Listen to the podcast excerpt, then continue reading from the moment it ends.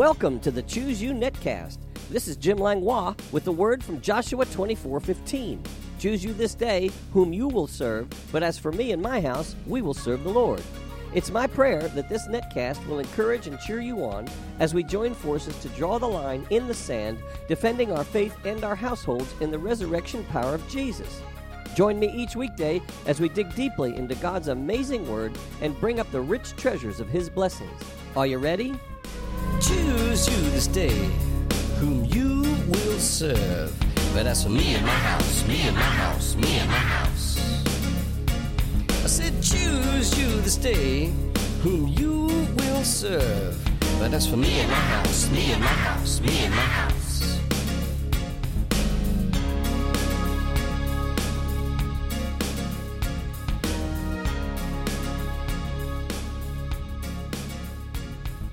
Good morning, Net World, and thank you for tuning in.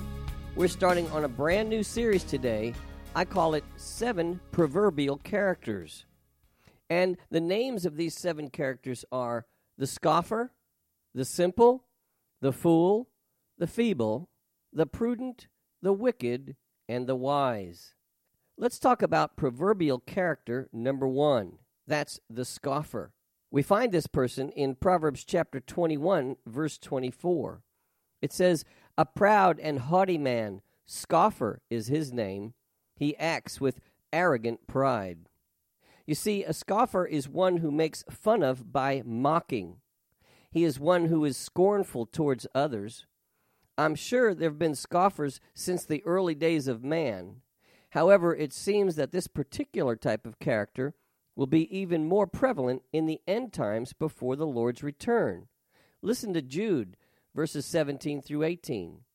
But you, beloved, remember the words which were spoken before by the apostles of our Lord Jesus Christ, how they told you that there would be mockers in the last time who would walk according to their own ungodly lusts. Scoffers hate to be told what to do. They're ungodly, lustful, they hate authority, and are uncorrectable. If you have ever ministered in a prison or a jail, you may have come into contact with one. They are easy to spot. They didn't do anything wrong. They should not have been incarcerated. It's all someone else's fault. The police, the judge, and the jail sheriffs are all crooked. And if they ever get out, blood will spill. You see, they're smarter than anyone in the world, and no one can teach them anything. That's why they're called scoffers. Punishment never works for a scoffer because even if they did do something wrong, they believe they were justified in their actions, and it's all because of what someone else did to them. This is why the Bible says not to waste our time trying to correct them. It will only make things worse, and the only recourse is to cast them out and punish them. Oh boy. Many a scoffer has a life sentence simply because they're not correctable and they will not listen to rebuke. Proverbs chapter 9, verses 7 through 8 says, He who corrects a scoffer gets shame for himself, and he who rebukes a wicked man only harms himself. Verse 8 says, Do not correct a scoffer, lest he hate you. Rebuke a wise man, and he will love you. And then Proverbs chapter 13, verse 1, it says, A wise son heeds his father's instruction, but a scoffer does not listen to rebuke.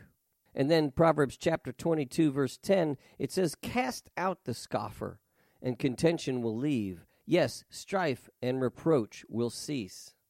Last but not least, when the scoffer is punished, the simple is made wise. You see, there's a big difference between the scoffer and the simple. Proverbs 21:11 says, "When the scoffer is punished, the simple is made wise." But when the wise is instructed, he receives knowledge. Well, notice when the scoffer is punished, they learn nothing. However, the simple does. Let's talk about this second proverbial character, the simple. A good question would be why is it when the scoffer is punished that the simple is made wise? Proverbs chapter 14, verse 15 says, The simple believes every word, but the prudent considers well his steps. Well, the simple character tends to be naive and open minded, both in a good and a bad sense, believing every word. They're devoid of understanding. Many times they get in trouble not because they're wicked, but because they just don't know better. Some might call them stupid. The problem with simple is, one way or another, we've all been that way. I can hear you laughing, but I'm not sure if it's at yourself or at me. Have no fear, I'm guilty. How many times have you said to yourself, How could I be so stupid? Proverbs chapter 7, verses 6 through 7. For at the window of my house I looked through my lattice. I saw among the simple, I perceived among the youths, a young man devoid of understanding. Devoid means entirely lacking. The difference between the scoffer and the simple is the simple is teachable and correctable. The scoffer should just be cast out and punished. However, the simple have the ability to listen, learn, and they typically respect authority. Even though they're devoid of understanding, they can receive understanding. Proverbs 119, verse 130 says, The entrance of your words gives light, it gives understanding to the simple. And that's why we're all simple in some respect, because without the word, we don't have the light. Proverbs chapter 21, verse 11 says, When the scoffer is punished, the simple is made wise. But when the wise is instructed, he receives knowledge. So, why is it that when the scoffer is punished, the simple is made wise? Well, I believe it's because when the simple sees the scoffer get punished, they're smart enough to say, I better behave.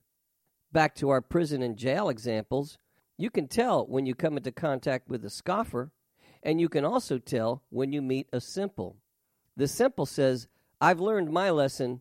I'm never coming back here. So, in comparing the scoffer and the simple, the scoffer cannot be corrected, but the simple can. The simple understands and respects authority, and when they see the scoffer punished, they receive understanding. This is why it's important that the scoffer is punished for the sake of the simple. Let's talk about proverbial character number three, and that's the fool. Psalm 14:1 says, "The fool has said in his heart, there is no God. They are corrupt. They have done abominable works. There is none who does good." Vine's expository dictionary defines a fool as insolent in religion and stupid or dull in wise living. Not only are they stupid concerning spiritual truths, but they are stupid in day to day living. The most accurate term would be stupid fellow. Well, a fool, much like a scoffer, they also do not respond well to correction. Proverbs 16:22 Understanding is a wellspring of life to him who has it, but the correction of fools is folly. And Proverbs 17:10 it says rebuke is more effective for a wise man than a hundred blows on a fool. A fool actually despises wisdom and instruction, and they enjoy evil. It says that in Proverbs chapter 1 verse 7. The fear of the Lord is the beginning of knowledge, but fools despise wisdom and instruction. Proverbs chapter 10 verse 23 says, "To do evil is like sport to a fool, but a man of understanding has wisdom." And then Proverbs 27:22, Though you grind a fool in a mortar with a pestle along with crushed grain, yet his foolishness will not depart from him. Well, unlike a scoffer, I believe somehow there's a bit of hope for fools, a possibility of change. Why do I feel this way? Because Psalm 94 8 addresses the fool with a rebuke. Listen, Psalm 94 8. Understand, you senseless among the people, and you fools, when will you be wise? It sounds as if there might be a chance for this character. The recommendation is to boldly say to them, You fool, when will you wake up? In the news yesterday was a story about growing atheist megachurches in America. Well, everyone has a right to believe what they want. Everyone has a right to reject God if they so choose. But here's a piece of wisdom that soon no one will be able to deny. Proverbs 21:30 there is no wisdom or understanding or counsel against the Lord. If you know a fool, pray sincerely that they'll come to the light of the glorious gospel. That's referencing 2 Corinthians chapter 4, verses 3 through 4. And let's talk about the fourth character. That would be the feeble. Psalm 105, verse 37 says, He also brought them out with silver and gold, and there was none feeble among his tribes. This word feeble means to stumble, be weak, stagger, and totter, unfit for the line of march. It's amazing that when the Israelites left Egypt, there was none feeble, no weak, no staggering, and no one unfit for the journey they're about to take. Another proper definition of feeble would be needy or sick. There were none that needed to be helped, carried, or assisted. But what if there were? If that were the case, they would have helped them, carried them, and given whatever help was necessary to get them out of Egypt all the way to the promised land. A good example is when Syria and Israel returned the captives of Judah to Jericho. There were feeble among them, so those taking them dressed them, gave them sandals, food, drink, and for those who were too weak to walk, they provided donkeys to ride on. Second Chronicles 28:15 it says then the men who were designated by name rose up and took captives and from the spoil they clothed all who were naked among them dressed them and gave them sandals gave them food and drink and anointed them and they let all the feeble ones ride on donkeys so they brought them to their brethren at Jericho the city of palm trees then they returned to Samaria. You see, the feeble are not scoffers, they're not simple, they're not fools, or even wicked. Typically, feeble are those who are unable to care for themselves and need help. They love God, they're sweet, non-violent, but just can't work, walk, or fully function.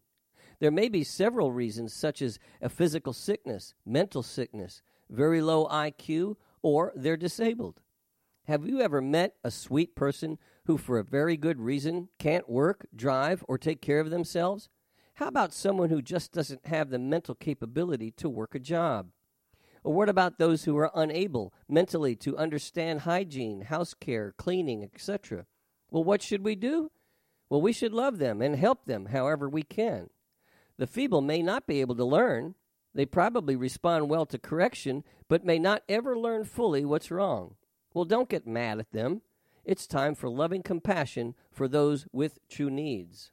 Most of the feeble I have met love God, but just can't do the everyday affairs of life due to physical, mental, or even financial issues. Psalm 72:13 says, "He will spare the poor and needy, and will save the souls of the needy." So, the first four proverbial characters are the scoffer. They are scornful mockers. Do not correct them, punish them and the second are the simple. They can change, and when they see the scoffer punished, they will become wise. Third, there's the fool. He's wise in his own eyes and knows everything. Rebuke him and tell him to wake up to the truth. And then the fourth is the feeble. They typically love God, but just can't do the everyday affairs of life, and they need our help. Our time is up. We'll continue with the seven proverbial characters tomorrow. I call you blessed. You have been listening to the Choose You Netcast with Jim Langlois. If you have enjoyed this program, you can find out more about Jim Langlois Ministries on the Master's House website at tmhnow.org. That's tmhnow.org. On the Media tab, you can listen to many more messages, subscribe to my daily devotional emails, and follow the link to my blog site. If you'd like to write me or become a financial partner with this ministry, my address is The Master's House, Post Office Box 1568, Mechanicsville, Virginia 23116. That's The Master's House, Post Office Box 1568, Mechanicsville, Virginia 23116. Online donations can also be made at tmhnow.org, and my email address is pastorjim at tmhnow.org. This is Jim Langlois saying, Be blessed, you and your whole household. Until next time. Choose you this day. But that's for me and my house, me and my house, me and my house.